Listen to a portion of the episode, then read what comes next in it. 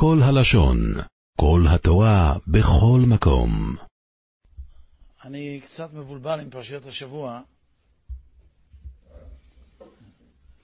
משום שבמקומות שבהם הייתי בשבועות האחרונים קוראים פרשיות אחרות, ואני לא יודע, לא יודע איזה פרשה קוראים איפה. אני גם כן לא בדיוק יודע כל שבוע איפה אני אהיה בשבוע הבא, כי הפילו עליי דברים פתאום באמצע גם כן. אבל פה אני מניח שקוראים פרשת חוקת. זאת חוקת התורה. טוב, כידוע, זה, כולם שואלים מה זה חוק, למה פרה אדומה היא חוקת התורה? למה היא המאפיין של חוקת התורה? אחד מחוקי התורה, יש פרה אדומה, יש שעטנז, יש אה, אה, דברים שאומות העולם מונים אותם. אז באמת פרה אדומה ושעטנז זה שני הדוגמאות לחוקת התורה. חוקה חקקתי, גזירה גזרתי. מה, מה פירוש המושג חוק? חוק זה מלשון חקיקה. כשחוקקים משהו, הנחקק והחקוק הם אחד. כשאתה כותב בדיו על גבי קלף או בדיו על גבי נייר, אז יש את הנכתב ויש את הכתוב. הכתוב כתוב בדיו, והנכתב, זה שנכתב עליו, הוא הקלף. זה שני דברים, זה נשאר שני דברים, אפשר לחזור ולהפוך אותו לשני דברים, אפשר לגרד את הדיו, ואז יהיה דיו ונייר. בחקיקה, הכתב והנכתב הוא אותו דבר.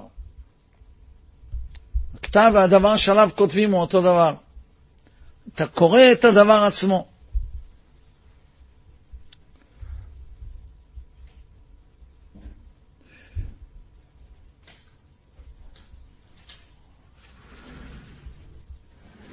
פרה אדומה,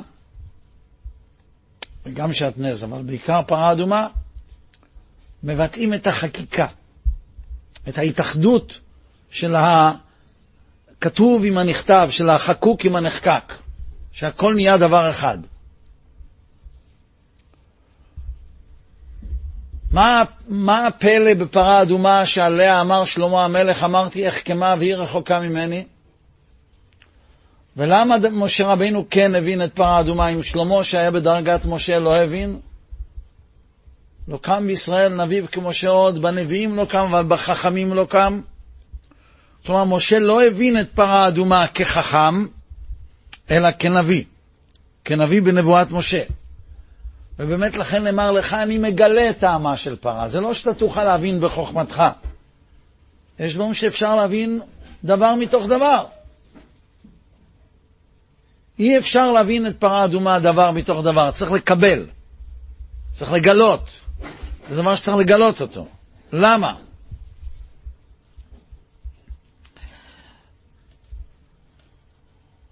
אז כמובן כולם יודעים שהפלא של פרה אדומה זה לא למה היא אדומה.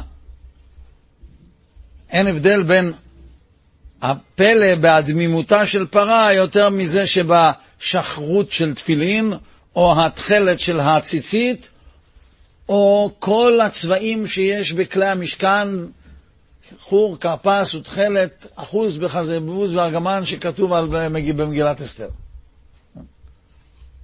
ואם הפרה הייתה צריכה להיות צהובה, או שחורה, אז היינו שואלים אותו דבר, מה, מה מיוחד בפרה אדומה שלא מבינים למה היא צריכה להיות אדומה? כמובן המיוחד בפרה אדומה זה ששני, ששני הפכים בנושא אחד, שמתארת את הטהורים ומטמאת את הטמאים. גם שעטנז יש בו מן הבחינה הזאת, שהוא אסור בבגד והוא מותר בציצית ומותר בבגדי כהונה. לפי דעה אחת, כל בגדי כהונה, לפי דעה אחת ב...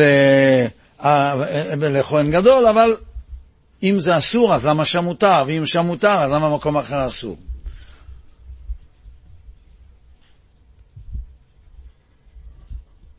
פרה אדומה באה לכפר על חטא העגל. תבוא פרה ותקנח צואת בנה.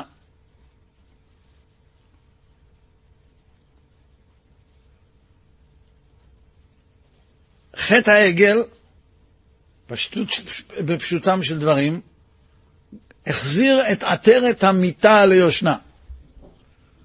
כשקיבלו, מתן, כשקיבלו את התורה, אני אמרתי, אלוקים אתם, ובני עליון כולכם, אכן כאדם תמותון. כלומר, בעקבות חטא העגל, אכן כאדם תמותון. הווה אומר שלפני חטא העגל, לא היו אמורים למות. כלומר שחטא העגל חידש את המיטה, החזיר עטרה ליושנה. והפרה האדומה מתארת מאותה טומאה שנולדה אחרי חטא העגל. נאמר ככה, לפני חטא העגל, לפני מתן תורה לא הייתה טומאת מת. זה לא אחד משבע מצוות בני נוח. אחרי מתן תורה לא הייתה טומאת מת כי לא היה מוות. המקום הראשון שבו התחדשה טומאת מת זה על ידי חטא העגל. ולכן הפרה היא זו שמטהרת את הנטמעים על ידי חטא העגל בטומאת מת. תבוא פרה ותקנח צואת נה.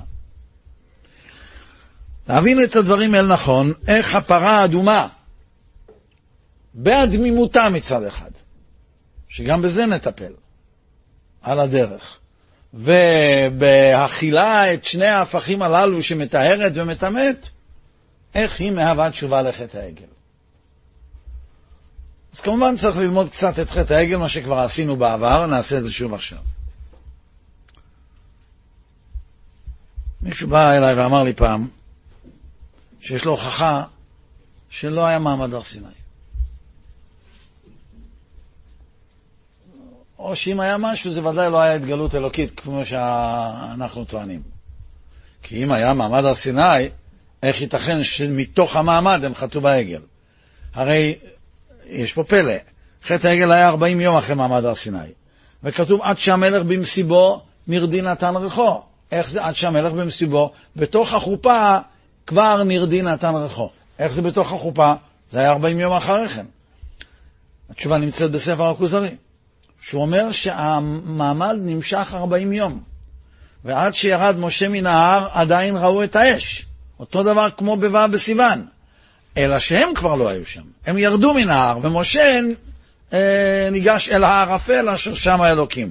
מה זה הערפל אשר שם האלוקים? אם נגמר המעמד, אז הר סיני חזר להיות כמו כל הר בעולם? לא, זה נמשך 40 יום. וממילא כשהם חטאו בעגל, זה היה ממש כשהמלך, עד שהמלך, עד ולא עד בכלל. כלומר, ברגע שהמלך יצא ממסיבו, כבר נרדי נתן ריחו. איך זה ייתכן? הוא שואל. אם באמת הייתה התגלות אלוקית, איך, איך, איך עבדו עבודה זרה, איך חטאו בעגל? אמרתי לו, מה זה? מה אתה מדבר? מה היה? הוא אומר חטא העגל. אמרתי לו, מה זה? הוא אומר לי, מה שהיה אחרי מעמד הר סיני. אמרתי לו, לא מכיר. הוא אומר לי, מה לא מכיר? מה היה אחרי מעמד הר סיני? אמרתי לו, אני אגיד לך מה היה. עשו אומגה, מהר סיני להר תבור. ואחד אחד החליקו על האומגה, ובאמצע הדרך קפצו להר המוריה.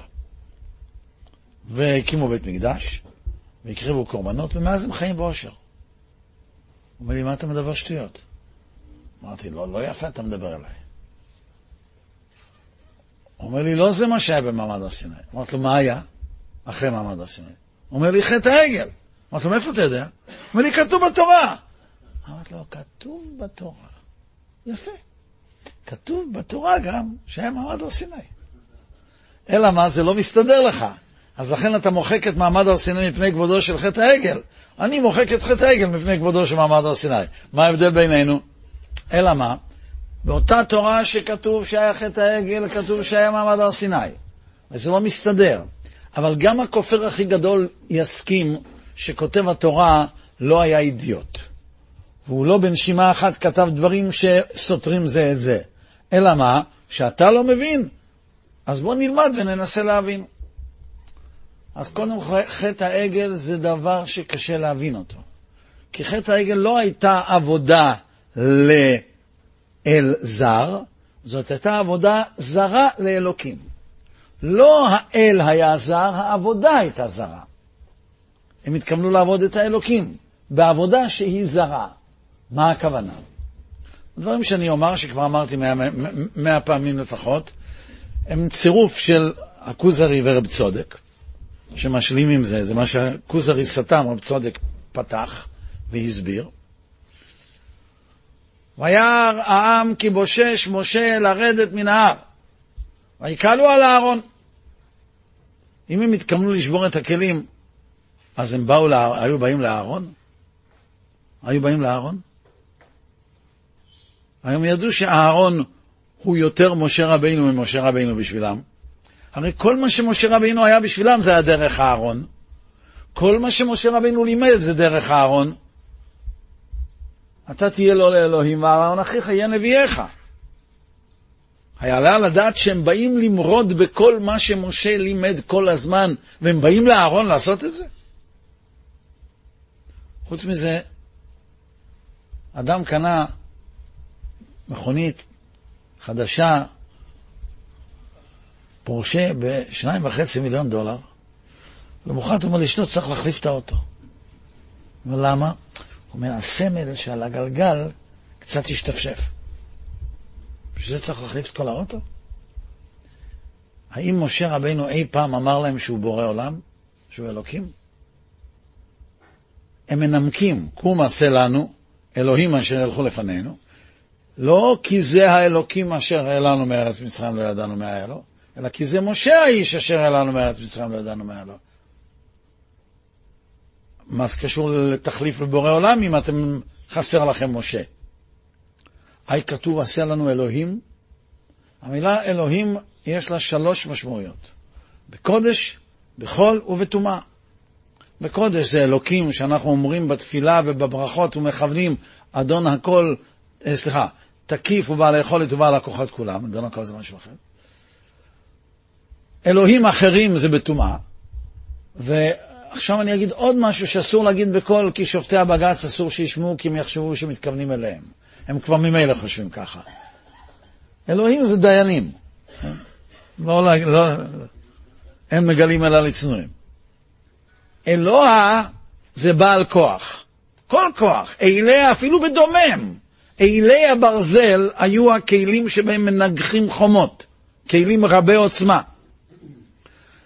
הם מבקשים אלוהים אשר ילכו לפנינו, איזה בעל כוח או בעלי כוח שילכו לפנינו, כי זה משה האיש. אז פשטות חסר להם משה ורוצים תחליף למשה. זה גם לא מסתדר. משה היה עשוי מזהב? אם חסר להם משה, הולכים לעשות במקומו משהו מזהב? מה זה קום עשה לנו אלוהים? היו צריכים לומר, קום אהיה לנו לאלוהים אשר ילכו לפניך, לפנינו, או קום בחר לנו, תחליף למשה רבינו. אז כנראה הם לא חיפשו תחליף לבורא עולם. הם לא, הרי מעמד הר סיני הם ראו. אתה הוראית לדעת כי השם הוא האלוקים, אין עוד מלבדו. הם לא חיפשו תחליף למשה רבינו, כי לא כך מתבטאים כשמחפשים תחליף למשה רבינו. מוכרחים לומר שמשה היה צריך להוריד להם משהו מן ההר, או בפועל או בציווי, ועכשיו שמשה לא נמצא, הם לא יודעים מה לעשות. והדבר שמשה רבינו היה מוריד להם מן ההר, היה ראוי לתואר אלוהים אשר ילכו לפנינו.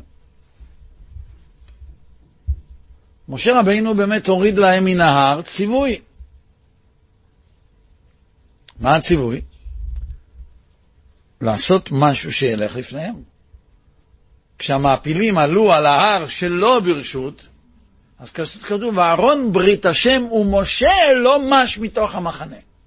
מה אמור ללכת לפניהם, וכשזה לא הולך לפניהם יש צרות? אהרון ברית השם ומשה. עכשיו משה לא בא, אז אהרון ברית השם צריך ללכת לפניהם. אבל על אהרון ברית השם צריך לשים משהו. וזה הם לא ידעו מה.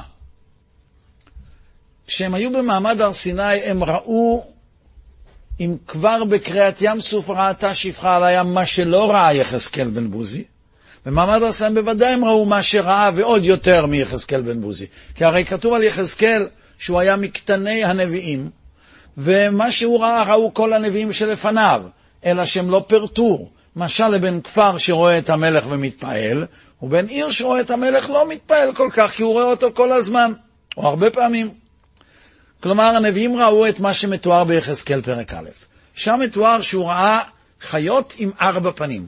חיות זה לא, חי... כשאנחנו אומרים באופנים וחיות הקודש, זה לא מה שבייס ישראל אמר. חיות זה מה שרב ארי קפלן מתרגם, essence of life, תמצית החיות, או מה שאנחנו אומרים, נפש, רוח, נשמה, חיה ויחידה. מושג של חיות. ולחיות הזאת, לחיה הזאת, לא חיות, סליחה. היה ארבע פנים. מצד ימין פני אדם, ומצד שמאל פני שור. את זה הם ראו במעשה מרכבה. הם ידעו שמשה רבינו יוריד ציווי לעשות בזהב את אחת מצורות המרכבה, וזה ילך לפניהם. הם גם ידעו שאת אותה צורה שרואים למעלה בגדלות, הם יצטרכו לעשות למטה בקטנות. כך היה. משה רבינו ציווה לעשות פני אדם, תינוק ותינוקת. הרי מה זה אדם? אדם זה לא רק איש, אדם זה איש ואישה, נכון? כך כתוב בספר, בראשית פרק ה', זה ספר תולדות אדם, ביום ברוא אלוקים אדם, זכר ונקבה ברא אותם, ויקרא שמם אדם. גם אישה לפעמים מבן אדם. אפילו איש. אדם זה השם הכולל של המערכת הזאת. וממילא, כשראו פני אדם למעלה, הם ראו איש ואישה. וכלעומתו הם עשו תינוק ותינוקת על הקרובים. וכל זה בצד ימין. עכשיו הם לא ידעו מה, אז הם אמרו, אלוהים אשר ילכו לפנינו. אלוהים זה מידת הדין. הרי אנחנו נמצאים במדבר. מקום נחש, שרף ועקרב וצימאון אשר אין בו מים. במדבר שולטת מידת הדין. צד שמאל, מה ראינו? פני שור. השור שלמעלה בגדלות צריך לעשות כלעומתו שור למטה בקטנות, וכך נולד העגל. ומה היה החטא שלהם? החטא שלהם שהם היו צריכים לדעת שכשנמצאים במדבר בהנהגתו של הקדוש ברוך הוא על ידי משה רבינו, נמצאים במקום שבו נראה בעליל ההתאחדות של כל הכוחות כולם. שהקדוש ברוך הוא יוצר אור ובורא חושך, עושה שלום ובורא רע. אני השם עושה כל אלה. וגם כשנמצאים במדבר, עם ישראל מונהג על ידי מידת החסד, שהיא המידה השורשית, ולא על ידי מידת הדין.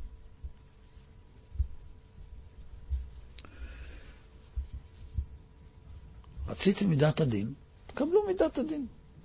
וביום פוקדי ופקדתי עליכם חטאתם. רציתם הפרדה, רציתם את המידה המפרידה בין חסד לדין, תקבלו אותה. תקבלו אותה.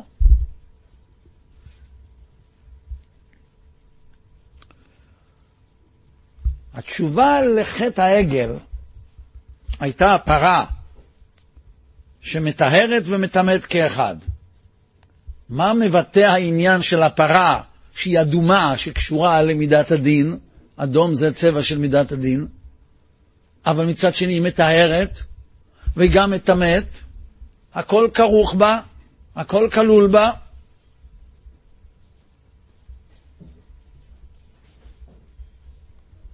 אגב, כתוב וזכרתי את בריתי יעקב, ואף את בריתי יצחק, ואף את בריתי אברהם אזכור, והארץ אזכור. שואלים חז"ל, למה לא מוזכרת זכירה אצל יצחק? אומרים חז"ל, יצחק לא צריך לזכור. כי אפרו של יצחק צבור ומונח למזבח.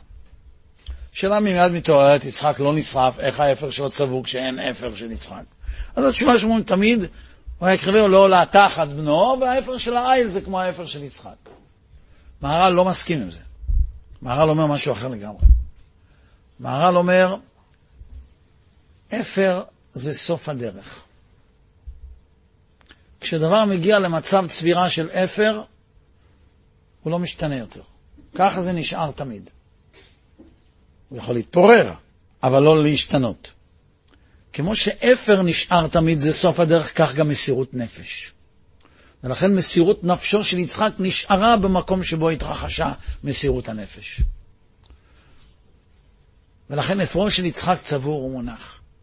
כשלוקחים את הפרה והופכים אותה לאפר, מביאים אותה לתחנה האחרונה, לאותה תחנה שאליה מגיעה מסירות הנפש.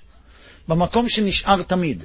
כשמגיעים למקום שבו נש... שנשאר תמיד, שהוא מעבר לזמן, מגיעים למקום שבו הטוב והרע מתאחדים.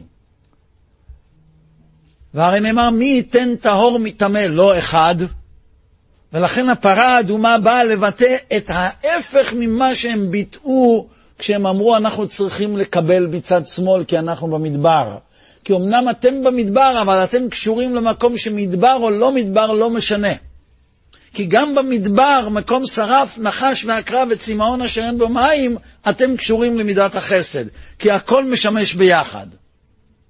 וזאת הפרה האדומה שמתארת ומטמאת עם, עם האדום והאפר. אדום מצד אחד ואפר מצד שני. בהתחלה היא אדומה ובסוף היא אפר. בהתחלה היא קשורה לדין, אבל בסוף היא קשורה למציאות שנשארת תמיד, ומה שנשאר תמיד זה מידת החסד, לא מידת הדין.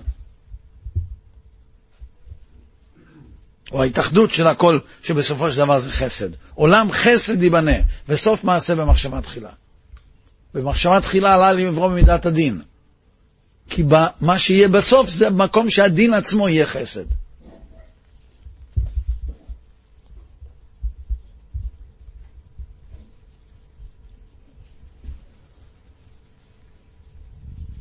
בהמשך הפרשה,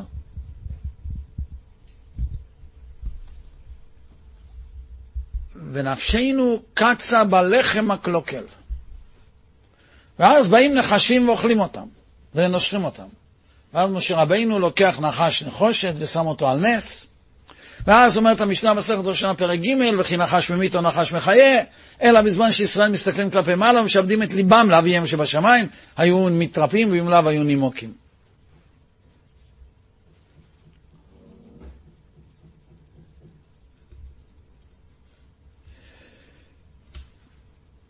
מה זה נפשנו קצה בלחם הקלוקל פתאום? אז רש"י אומר, המן היה אוכל בלי פסולת, אז הם אמרו שאנחנו נמות, כי בן אדם לא מוציא פסולת, זה נתקע הכל. תגידו, מתי זה היה? מתי היה הסיפור של הנחשים השרפים? פשוט בשנת ה-40. כן? מתי שהיו כל האירועים שכתובים פה. 40 שנה הם אוכלים ולא, לא, לא, ואין פסולת. אז מה הם חשבו עד עכשיו? אם באמת הם חשבו שהפסולת מצטברת, כל אחד היה צריך להיראות כמו טנק. מה פתאום הם נזכרו עכשיו שהם ימותו? איפה הם היו עד עכשיו? מה הפשט בזה? נניח שזה היה אפילו שבועיים אחרי שהתחילו לאכול מן, גם כן. אדם יכול להחזיק מעמד שבועיים עם כל הפסולת בגופו? זה כבר לא, הם, הם כבר ראו שלא קורה כלום. אז מה, מה פתאום הם התעוררו לחשוב שהם ימותו? מה הפשט בזה? ברוך אתה לא הדין אלוהים, עכשיו לא אלוהים.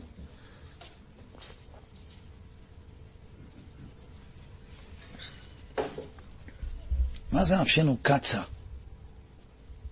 קץ. לשון קצה. לשון סוף. קץ הימים. נגמר להם פה. עד כאן, יותר הם לא יכלו. מה, מה קרה עכשיו?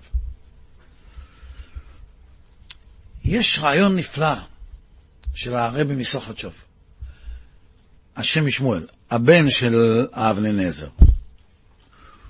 הוא שואל על מזמור שיר ליום השבת. אין מילה אחת על שבת. נכון, יש שם שירת אחרית הימים, ושבת היא מעין עולם הבא. אבל אתה הולך לדבר על המעין, למה אתה מדבר על עולם הבא? תגיד מילה על שבת, חסר מה להגיד על שבת? דוד המלך היה בא אלינו, מסתכל בספריית השיעורים, הוא היה מוצא כמה וכמה שיעורים על השבת לכתוב עליהם פרק. אני יכול להרים טלפון, לשלוח אימייל. מה הוא שר על אחרית הימים פתאום? ואחרי הכרזה כזאת דרמטית, שהוא הולך לשיר את שיר השבת, כך שואל אבני נזר, לא אני, השם ישמור, סליחה. הוא אומר דבר נפלא, הוא אומר ככה, ישנם כמה דברים שאין להם שם פוזיטיבי, רק נגטיבי. אני משתמש במושגים הללו כשאומרים בעברית חיובי או שלילי, משתמשים בזה גם לטוב ורע, לא זאת הכוונה. שם פוזיטיבי הכוונה שם על מה שהוא, ושם שלילי זה שם על מה שהוא לא. לא שלילי, לא רע. משה רבינו נקרא משה כי מן המים השיתיהו, זו הייתה ההשגה של בת פרעה. הוא מעבר למים. כלומר, מים זה בתים חומר, אומר מהר"ל, הוא מעל המים, הוא לא שייך לחומר. מה הוא כן? היא עוד לא השיגה, יכול להיות שאחר כך, כשהתגיירה והתקדמה, היא כבר כן השיגה משהו, אבל זה היא לא השיגה. אימא שלו קרא לו טוביה, טוב של הקדוש ברוך הוא. אבא שלו קרא לו יקותיאל. הוא יקות עם הקל, כלומר הוא יעמוד במאבק עם הקדוש ברוך הוא להגן על עם ישראל. בדברי הימים קוראים לו אביגדור, ויש עוד כמה שמות. הוא יגדור את עם ישראל. זה הכל שמות חיוביים. הוא יעשה גדרים, הוא יגן על עם ישראל. יש בו טוב יה, שזה שם הכי מרומם. בשום מקום לא כתוב השם הזה, זה כתוב בחז"ל. בתורה לא כתוב, בנביא לא כתוב, רק משה.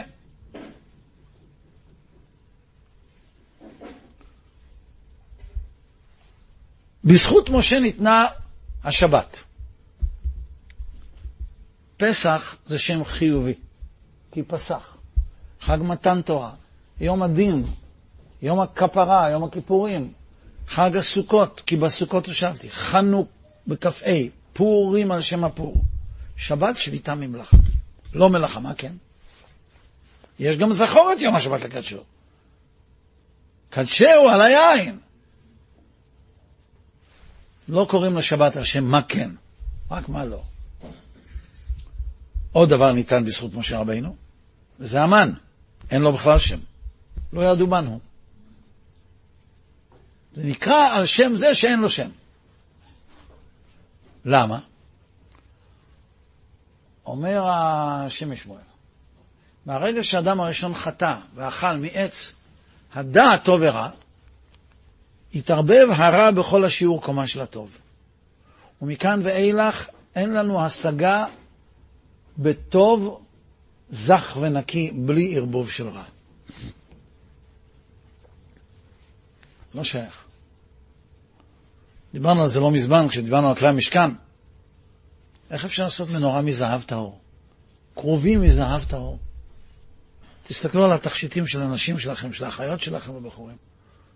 ותראו, יש תכשיטים שהם 14 קרת זהב, ויש תכשיטים יותר יקרים שהם 18 קרת זהב, ואם כתוב 24 קרת, זה רק ציפוי זהב. כי אי אפשר לעשות תכשיט עם יותר מ-18 קרת זהב. כי הזהב זו מתכת מתפוררת. צריך לערבב בה סיגים, סגסוגת, של מתכת יותר עמידה. לאו דווקא ברזל, יש מתכות יותר אצילות מברזל, שהן בכל זאת עמידות. אבל לא יכול, אי אפשר לעשות תכשיט מזהב טהור. איך אפשר לעשות מנורה שלא הייתה רק אה, קליפה, אלא זאת הייתה מקשה כולה אחת? זהב זה, זה מתכת מאוד כבדה. יותר כבדה מברזל. זה אחד, אחד החומרים הכי כבדים בטבע. ומנורה בגובה מטר שמונים שוקלת כמה טונות. זה מתפורר מיד. אז יש שתי תשובות על זה.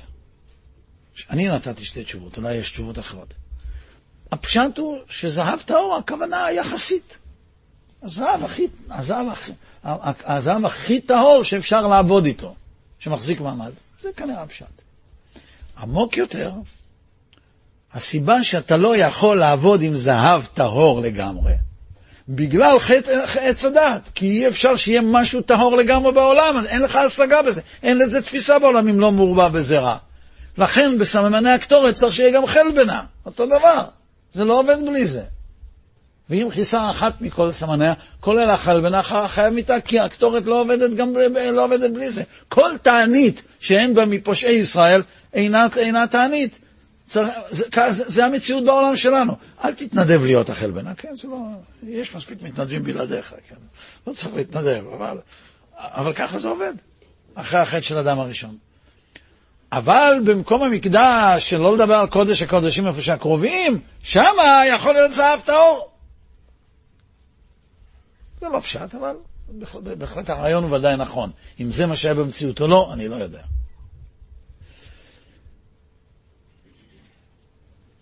האור של היום הראשון היה טוב.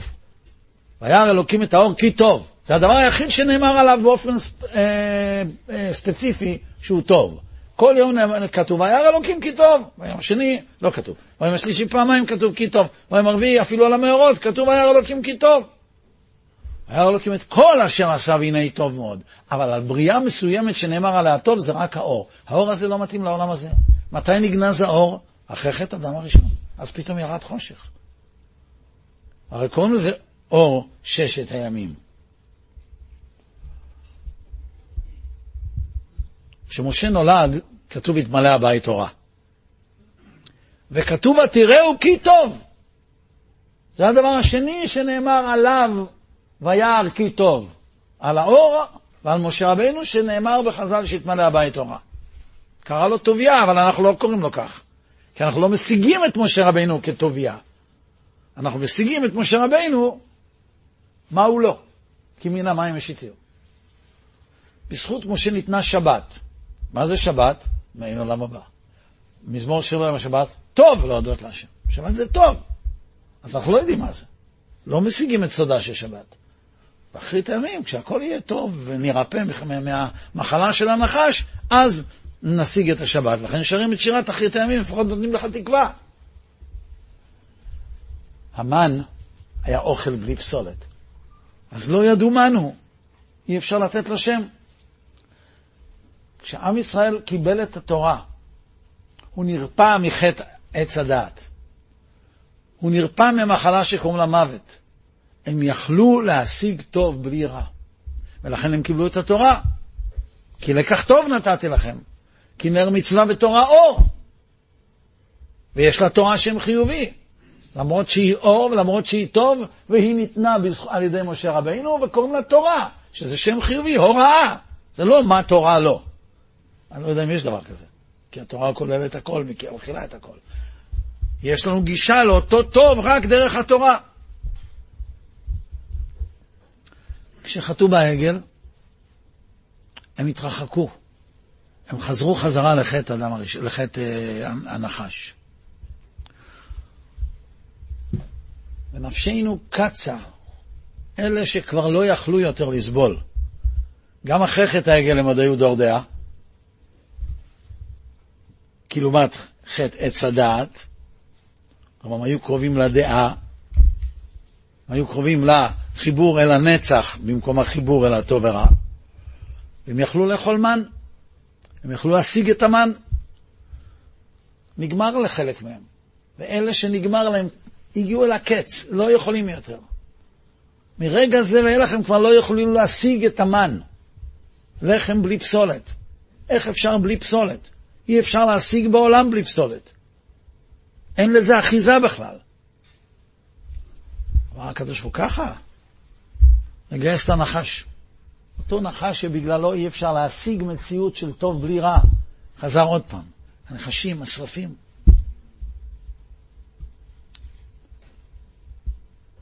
זה אותו רעיון באותה פרשה כמו הפרה האדומה. צריך להבין שכשנמצאים במדבר אל מול פני השם, נמצאים בהתאחדות מוחלטת. כשנמצאים בהתאחדות מוחלטת, אז אין מציאות של רע. אין מציאות של מידת הדין כדבר בפני עצמו. ולכן אין מציאות של עגל, אלא יש מציאות של פני אדם גם בשעה שנמצאים במקום שמסביב הומה הסער ומידת הדין שולטת. כי גם מידת הדין מתאחדת. כתוב שכשמשה רבינו היה בהר סיני, אז גם מלאך המוות נתן לו מתנה. איזה מתנה הוא נתן לו? את הקטורת. מה זה הקטורת? קטורת זה קישור. קטר בארמית זה קשר. הדרך זה לקשר את הכל, לראות איך שהכדור יוצר אור ובורא חושך, עושה שלום ובורא רע, אני השם עושה כל אלה, אין מציאות של מידת הדין נפרדת. ונרגן יפריד באלוף. אלה שהתלוננו, הנרגנים שבעם ישראל, אלה שהיו במצב של להתלונן, נרגן זה מתלונן. הוא זה שיפריד מאלוף, הוא זה שרואה במידת הדין דבר שעומד בפני עצמו.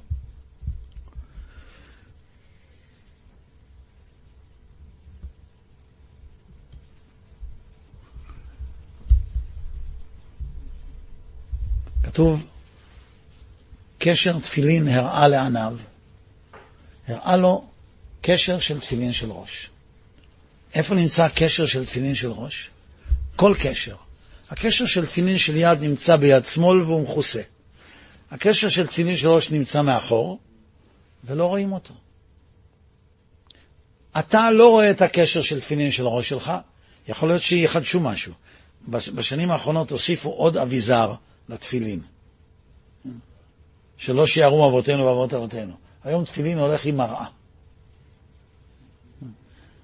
יכול להיות שימציאו גם כן שתי מראות, שאפשר גם יהיה לראות מאחורה אם זה עומד במקום. זה עוד לא המציאו. בדרך הטבע אתה לא רואה את הקשר של תפילין של ראש, ומי שרואה את התפילין לא רואה את הפנים שלך. הפנים שלך לא רואות את הקשר, ומי שרואה את הקשר לא רואה את הפנים. כשהקדוש ברוך הוא הראה לו קשר של תפילין, זה מה שנאמר, וראית את אחוריי ופניי לא יראו. כשיש הסתר פנים, גם אז יש קשר. הקשר לקדוש ברוך הוא לא מתנתק כשיש הסתר פנים. גם כי ילך בגיא צל מוות לא ירא רע, כי אתה עמדי, אומר דוד המלך. הקשר לא מתנתק. ואולי לכן מניחים תפילין על יד שמאל. שגם כשהם נמצאים בשמאל, בלי קשר לפוליטיקה כמובן, גם כשהם נמצאים בסיטרא דה שמאלה, גם כשמידת הדין שולטת, גם אז הקשר עם הקדוש ברוך הוא נמצא.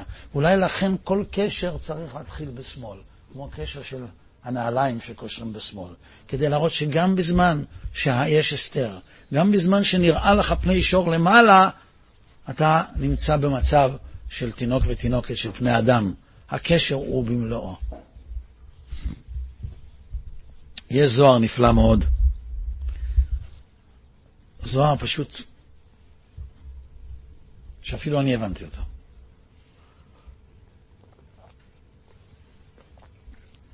זוהר על פרשת אמור, על ראש השנה. הוא אומר, למה, למה תוקעים בשופר בראש השנה? כתוב שהקדוש ברוך הוא אוהב משפט. פסוק בישעיהו, כי אני השם אוהב משפט. והקדוש ברוך הוא אוהב את עם ישראל, אנחנו אומרים את זה בתפילה. ברוך אתה השם, אוהב עמו ישראל. זה לפני שמונה עשרה. בשמונה עשרה אומרים, ברוך אתה השם, מלך אוהב צדקה ומשפט.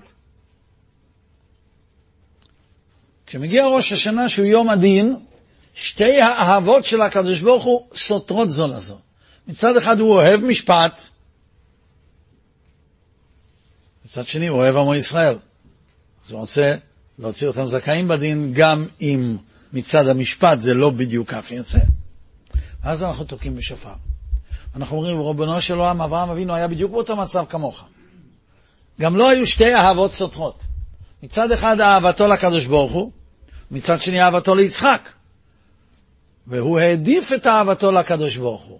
כי לעומת זאת, מידה כנגד מידה, תעדיף את אהבתך אלינו על פני אהבת המשפט. זה מה שאנחנו אומרים בתפילת הזיכרונות, ומי שאומר את תפילת העקדה כל יום, כן, בישיבות מחקו את כל העניינים האלה. בישיבות הסידור מתחיל מ... יש ישיבות שמתחיל ברוך שמר, יש ישיבות שמתחיל מבורך הוא. אבל מי שאומר את פרשת העקדה, שמודפסת משום מה בסידורים, כן, מיד אחרי כן יש אלוקינו ואלוקי אבותינו. זו, זו תפילה, התפילה הזאת, הרי זה מדהים. עלינו לשבח זה תפילת הדרך, כן? אז זה אומרים כבר עם התפילין ביד שהולכים. אבל כשאומרים עלינו לשבח במוסף של ראש השנה ויום הכיפורים, כן? זה שיא ההתרגשות. אז עושים כהנים. אותו דבר בתפילה של הזיכרונות, שמודפסת בסידור מאחורי פרשת ההגדה ואף אחד לא שם לב אליה, אבל ביום, ביום הכיפ... בראש השנה זה ברכת אה, הזיכרונות של שמונה עשרה.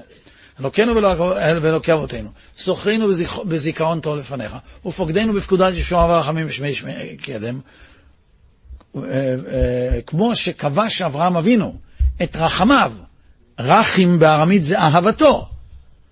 הוא כבש את רחמיו לבנו, לשם רע, אהבתו לקדוש ברוך הוא לעשות רצונך בלבב שלם. לבב שלם, לב זה אהבה, כן?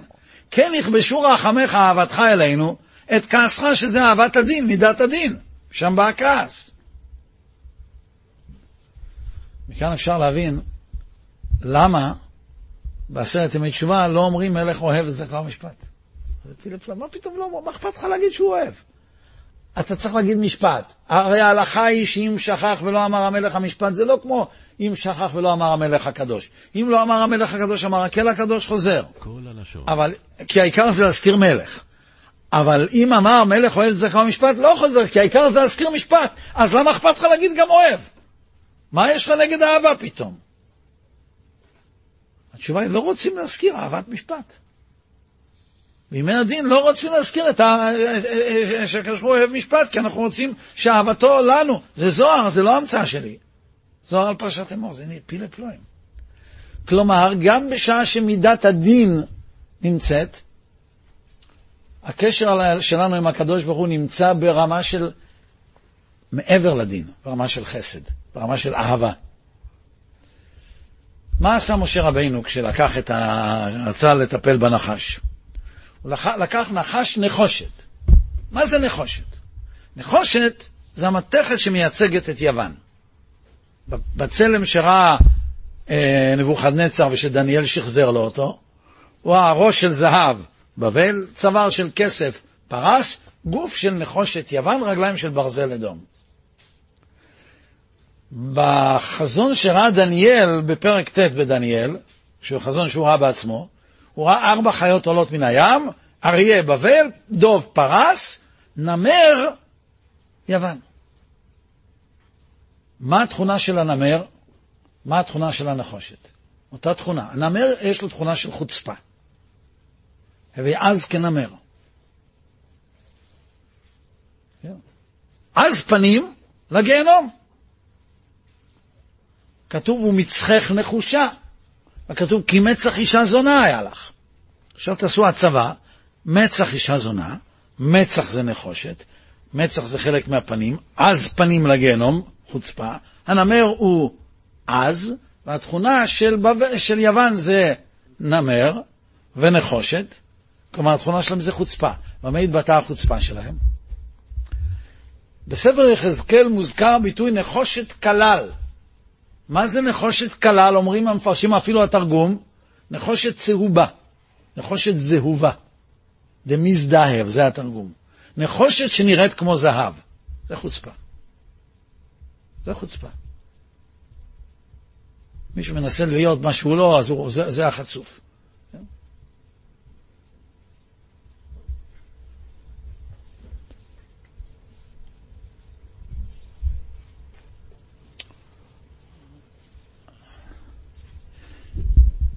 היה יהודי שקראו לו פיליפ מילר. הוא גדל בסלובקיה, נלקח כבר בשנת 1941 לאושוויץ מספר אחד. בגלל שזה שטות שהוא עשה, אז הוא נלקח לזונדר קומנדו כבר אז, לעבוד במשרפות. הוא היה מסיק את התנורים במשרפות. הוא היה האדם היחיד שהיה במשרפות מההתחלה ועד הסוף. מ-1941 עד 1944, והוא הצליח גם להשתחרר. הוא חיבר ספר שנקרא Eyewitness Auschwitz, עד ראייה מאושוויץ. אין ספר כזה. מיליונים רעה נשרפים. הוא מספר שלקראת הסוף, עכשיו, הקבוצה הזאת שעבדה שם במשרפות, הם גם גרו באזור ההשמדה, אסור שיהיה להם מגע עם אף אחד. בדרך כלל היה להם מה לאכול, בדרך כלל הם לא היו רעבים, הם היו לבושים טוב, היה להם נעליים טובות, והם היו האומללים שבבני אדם. אגב, אחד מהיהודים שעבדו שם, היהודי שקראו לו יהושע רוזנבלום. ואחרי המלחמה הוא היה בחבר קדישא בחיפה, עד יום מותו. הוא אמר, אני כל כך הרבה גופות חיללתי, בכפייה כמובן. אני קיבלתי על עצמי לטפל בגופות בכבוד. עד יומו האחרון הוא עבד בחברה קדישא בחיפה. ולקראת הסוף כבר הפסיקו המשלוחים להגיע, כבר התחילו לפרק את, את הקרימטוריומים, ולא היה להם מה לאכול. פעם ראשונה שהם יצטרכו להסתמך על, ה, אה, על האוכל של המחנה. הם מצאו סלילים של נחושת עם עופרת, והיה שם מישהו שידע לעשות מזה מעין שיני זהב. ואת זה הם מכרו ל-SS תמורת אוכל, תמורת זה, ואף פעם לא תפסו אותם. זה נחושת כלל. נחושת שמתחזה לזהב. זה חוצפה. היוונים היו נחושת כלל. היוונים הייתה להם חוכמה חיצונית, זה בדיוק כשמבחוץ זה נראה כמו חוכמה, וכשהם באו לארץ ישראל ובאו ואמרו להם, הרי אתם קיבלתם, הכוזרי אומר שחוכמת יוון הגיעה להם, הורקה מכלי לכלי, החוכמה הייתה אצל בני שם, והיהודים הלכו לבבל, והפרסים כבשו את בבל, והיוונים כבשו את פרס, וכך התגלגלה החוכמה ליוונים, ופתאום הם באים ואומרים, המקור של החוכמה שלהם זה אצלנו, מה הם עשו? להשכיחם תורתך, זה חוצפה. ושפחה כי תירש גבירתה זה חוצפה. זה היוונים. הנחש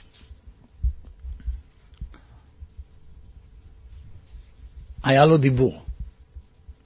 אבל בעוד שדיבור אמיתי זה מן השפה ולפנים, הדיבור של הנחש היה מן השפה ולחוץ. הוא ניצל את כוח הדיבור שהיה לו לא כדי להתרומם, אלא כדי לנתק. זה גם כן הסיבה שלשון הרע זה כל כך חמור. אתה משתמש בכלי שנועד לחבר, ואתה מנתק. ונרגני יפריד מאלוף. מה עשה משה רבנו? לקח נחש נחושת ושם אותו על נס. נחש בדרך כלל הוא באדמה. הוא שם אותו בגובה. אבל הנחש לא היה מטרה כשלעצמו. הנחש הזה הפך להיות לכלי עזר לחבר את כולם חזרה לאלוקים.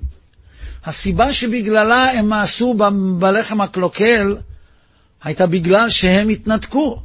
אם הם היו ממשיכים להיות מקושרים, כמו קשר תפילין הרע לענב, כמו הקשר שנמצא גם בצד שמאל, אז הם לא היו חוזרים למצב של אדם הראשון אחרי החטא בשלמות, הם היו מצליחים להשיג שיש מציאות כזאת של טוב למעלה, גם בלי רע. לפחות מרחוק, לפחות באפס קצרו. אבל הם התנתקו, צריך להחזיר אותם חזרה לקשר. ולכן באותה פרשה של פרה אדומה, שתבוא פרה ותקנח צועד בנה. עכשיו, למה קוראים לזה תבוא פרה ותקנח צועד בנה? זו מילה לא יפה. יש גמרא שאומרת שישו, כשהעלה אותו אונקלוס באוב, הוא שאל אותו, דיני דהוא גברא במאי, אתם מסתכלים עליי מאיפה נפלתי עם ישו. בגמר כתוב, הם העלו את טיטוס, את בלעם ואת האו גברא. האו גברא זה אותו האיש. כך חשבתי, וכך ראיתי אחר כך בחסרונות הש"ס שכתוב ישו. אמר לו, במה דנים אותך? בכל יום דנים אותי בצוהר או תחת. שכל המלגלג על דברי החכמים נידון בצוהר או תחת. אומר מהר"ל, מה זה? אומר מהר"ל ככה, ואין לך צוהר או תחת יותר מן הכסילות שהשייעתו ללגלג על דברי החכמים. הפשט הוא כזה, אומר מהר"ל. כשאדם אוכל, האוכל מתפרק, והאיברים השונים מקבלים את האוכל, כל אחד לפי ערכו. העדין כעדינותו והגס כגסותו. המוח מקבל את הדם הכי צלול. אם אדם קצת סמיך, האדם כבר מטושטש. אם אדם קצת גבישי, הכל, המוח נעצר. הוא לא יכול להגיע למוח. הוא יכול להסתובב, אדם יכול להסתובב עם כריש בגוף, והכל יהיה בסדר, עד שיגיע למוח הכל ייתקע. שאר חלקי המזון, הדין כעדינותו והגס כגסותו, מתחלקים בגוף. החלקים שלו, הכי רחוקים מהמוח, פורשים החוצה. ויש שני סוגי פסולת, פסולת עדינה יותר, פסולת גסה יותר. פסולת הגסה יותר נקראת צואה.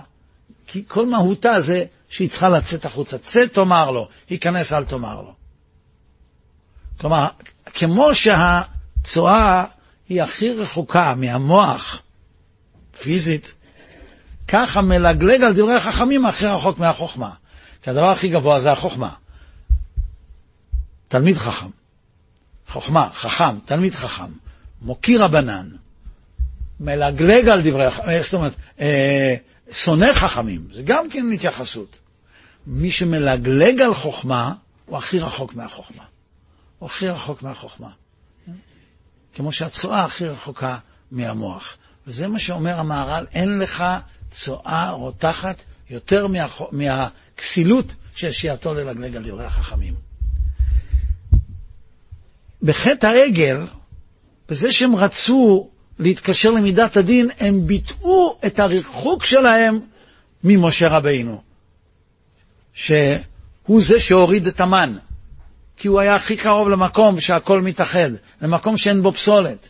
כי משה קיבל מ"ט שערי בינה, והמן הוא משער החמישים, מנון סופית, נון סופית מבטאת את שער החמישים, משה יכול היה להוריד אותו. בזה הם ביטאו שהם הכי רחוקים ממשה רבינו. ולמטה מהם, אלה שנפשם קצה בלחם הקלוקל, לא היו שייכים למן הזה, אז הם הכי רחוקים. זה בדיוק אותה, אותה בחינה שעליה מדבר מהר"ל. ולכן, הפרה האדומה, שבאה לטהר את המתים שנולדו אחרי חטא העגל מחדש, ושחזרו את מה שהנחש עשה, אותו נחש שבא אחרי שנפשם קצה בלחם הקלוקל, הביטוי בחז"ל, שתבוא פרה ותקנח צועד בנה.